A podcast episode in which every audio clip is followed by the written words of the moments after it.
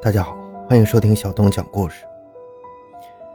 一九九九年一月十六日，河南省商丘市警方逮捕了一名特殊的嫌犯，名叫胡万林，他是个江湖神医。当然，这个神医是打双引号的。第二年，关于胡万林非法行医的案件在商丘市中级人民法院进行庭审，法院宣判胡万林未取得医生执业资格，非法行医。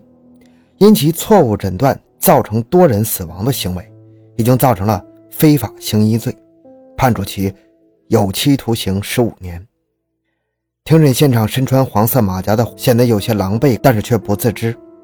面对法院人员大放厥词，竟然还声称我是师承女娲。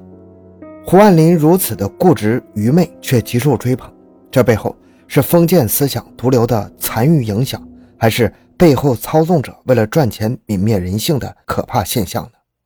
欢迎收听由小东播讲的《神医胡万林医死两百多人》，庭审现场自称师承女娲。回到现场，寻找真相。小东讲故事系列专辑由喜马拉雅独家播出。上个世纪九十年代起，坊间开始流传这样一位神秘的盖世华佗。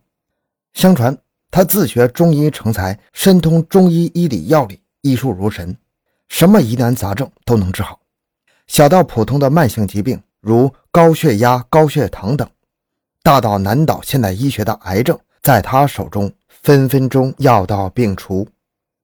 疾病种数是繁多的，每日深受疾病折磨的人不在少数。疾病乱投医者也不在少数，故此传言一出，很多被逼无奈的求医者们纷纷辗转各地，想要求得神医的一份药方。那么，这个神医究竟是谁呢？他就是胡万林，一个江湖骗子。一九四九年农历腊月二十五，胡万林在四川省绵阳市的一个偏远村庄出生了。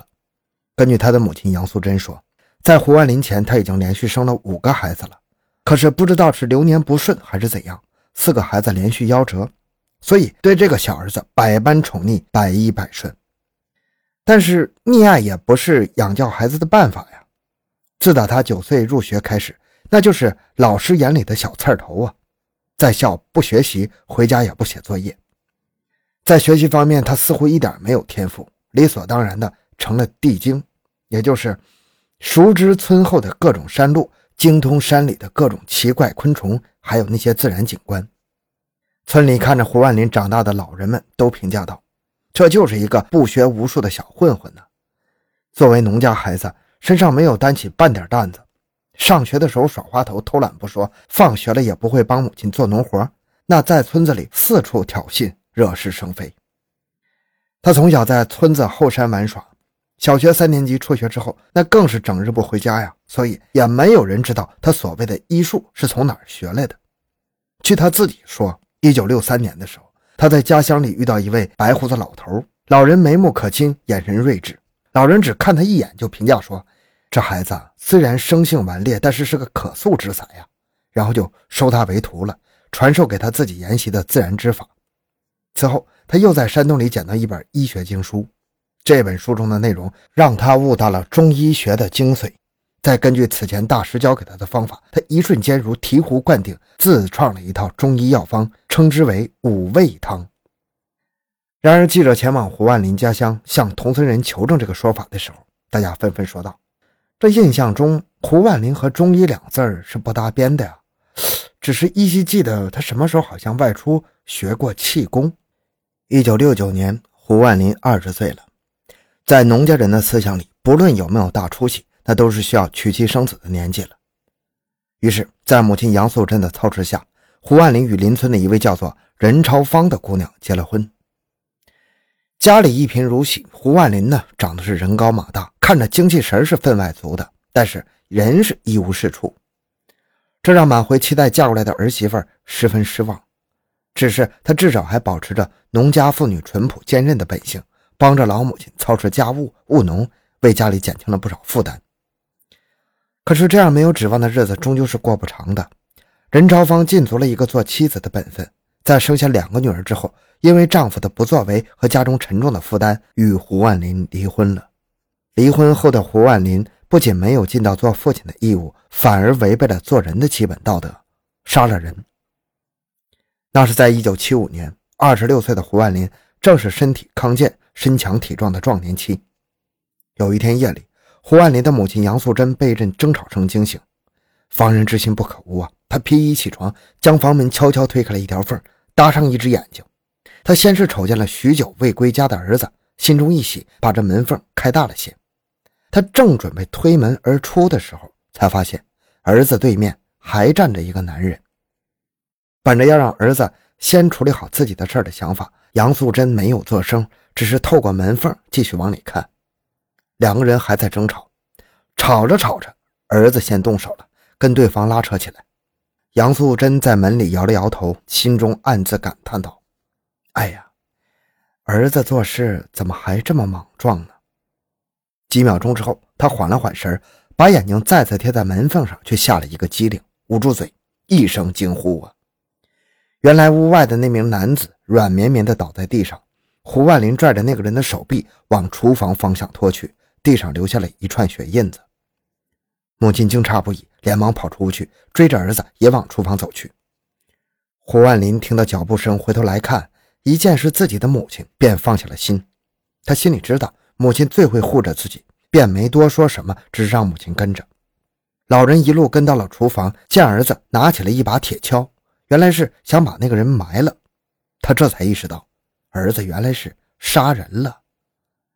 杨素贞很是害怕，她念叨着：“儿啊，你你这是杀人了呀，杀人了！”他推着儿子，惊恐地说道：“你这是要进大牢的呀！”胡万林反过头来安慰母亲，不断地念叨着：“啊，没事的，没事的，这事儿没人知道。”接着，他央求母亲说：“不要告诉任何人。”母亲强忍着不害怕，每天照旧做着活。此后一段时间里，胡万林明显是殷勤了许多，居然开始帮着母亲做农活了，还时不时的往家里带些城里的吃的。可是杨素贞心里更加心寒呢，因为她心里知道，这可不是为了孝顺，而是为了厨房底下埋的那个人呢。每天招家的日子没过多久，胡万林又出了门。每天也不知去做什么。六年之后，他带着一个女人再次回了家。他告诉母亲，这个女子叫唐素英，是他在外面娶的老婆。把唐素英留在家里之后，胡万林再次出了门。咱们都知道，婆媳关系是很难相处的。这次新进门的媳妇儿可谓是霸道至极呀。唐素英拿着胡万林补贴家里用的钱，吃好喝好，却从来不管家里老母亲和小孙女的死活。没了儿子的接济，最艰难的时候，老人和孩子好几天都没能吃到一顿饭。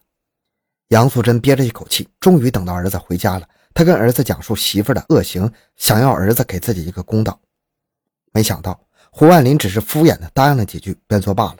临走时，反倒嘱咐母亲说：“这个媳妇可是娇生惯养的，要让母亲让了她。”看着家里因为营养不良面黄肌瘦的孙女，再摸摸自己因为劳作整日酸痛的腰背。他彻底心凉了。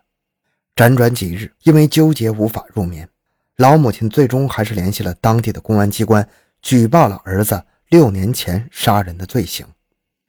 警方来到胡万林老家，从家里挖出一具尸体。一九八三年，绵阳市公安局将胡万林逮捕归案。一九八四年，绵阳市人民法院判处胡万林无期徒刑，他将来到新疆农二师二二三团的哈木胡提监狱服刑。在新疆服刑期间，胡万林告诉监狱相关人员，自己学过中医，想要在监狱中最大程度的发挥自己的价值，要求给他一个机会，在监狱中帮别人看病。按照规定，他对这点要求还是可以答应的。此后没多久，国际气功报上发表了一篇叫做《一个囚徒创造的神话》的新闻稿。而这篇新闻稿可谓是胡神医行骗行医江湖的开始。一经发出，有许多媒体积极响应，向全国发布通稿。媒体的力量是十分强悍的。没多久，一个因为杀人罪被捕入狱的囚徒瞬间名声大噪，成了横空出世的一大神医。